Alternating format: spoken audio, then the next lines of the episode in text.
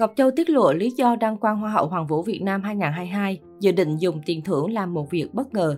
Ngọc Châu đang là tâm điểm truyền thông sau chung kết Hoa hậu Hoàng vũ Việt Nam vào ngày 25 tháng 6, vượt qua 40 thí sinh. Cô gái đến từ Tây Ninh chinh phục, vương miện đắt giá. Cô cũng trở thành đại diện Việt Nam chinh chiến tại đấu trường nhan sắc Miss Universe cuối năm nay. Hai danh hiệu Á hậu 1 và hai lần lượt được trao cho Lê Thảo Nhi và Huỳnh Phạm Thủy Tiên. Ba người đẹp được xướng tên ở ngôi vị cao nhất, chưa tạo tranh cãi sau đăng quang.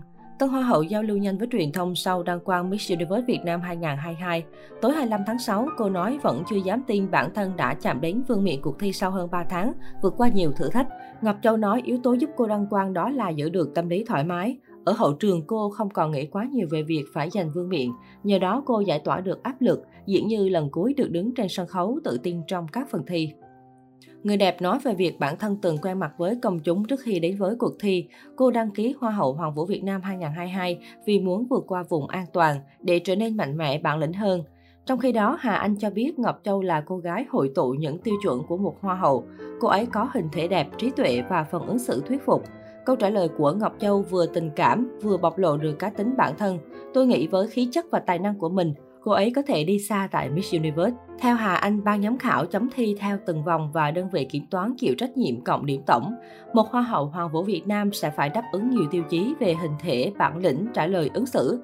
Trong thời gian qua, các thí sinh đã trải qua nhiều lần phỏng vấn với ban giám khảo bằng cả tiếng Anh lẫn tiếng Việt. Chúng tôi chấm một cô gái trở thành hoa hậu ngay từ những ngày đầu thông qua các hoạt động ngoài lề, chứ không phải chỉ dựa vào đêm chung kết, người mẫu cho biết.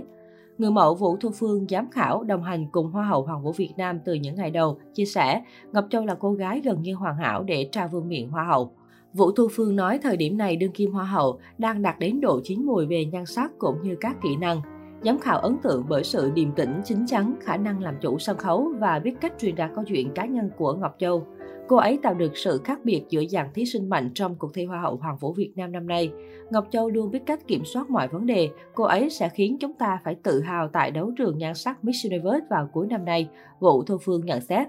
Từ khi còn ngồi trên ghế nhà trường, Nguyễn Thị Ngọc Châu đã có ước mơ làm người mẫu chuyên nghiệp và cuộc sống của cô rải sang hướng khác khi đăng ký tham gia Vietnam Next Top Model 2016 và xuất sắc trở thành quán quân của mùa thi năm đó.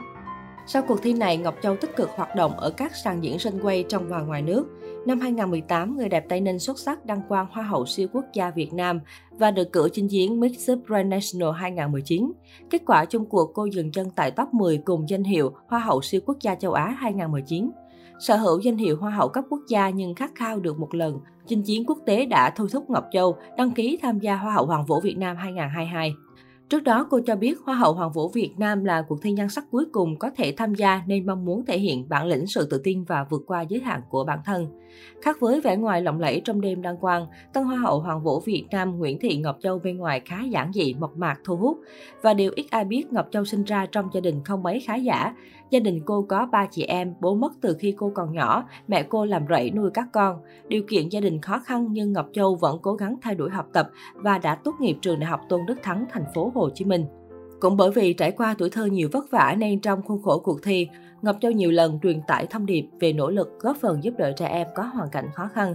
Tiết lộ về số tiền thưởng ngay sau khi đăng quang, Hoa hậu Hoàng vũ Việt Nam 2022 cũng cho biết, ngay trước cuộc thi cô đã xác định nếu may mắn nhận giải sẽ dành 70% cho các dự án từ thiện cho trẻ em khó khăn, mất bố mẹ sau Covid-19. 30% còn lại cô sẽ dùng để phát triển hình ảnh bản thân.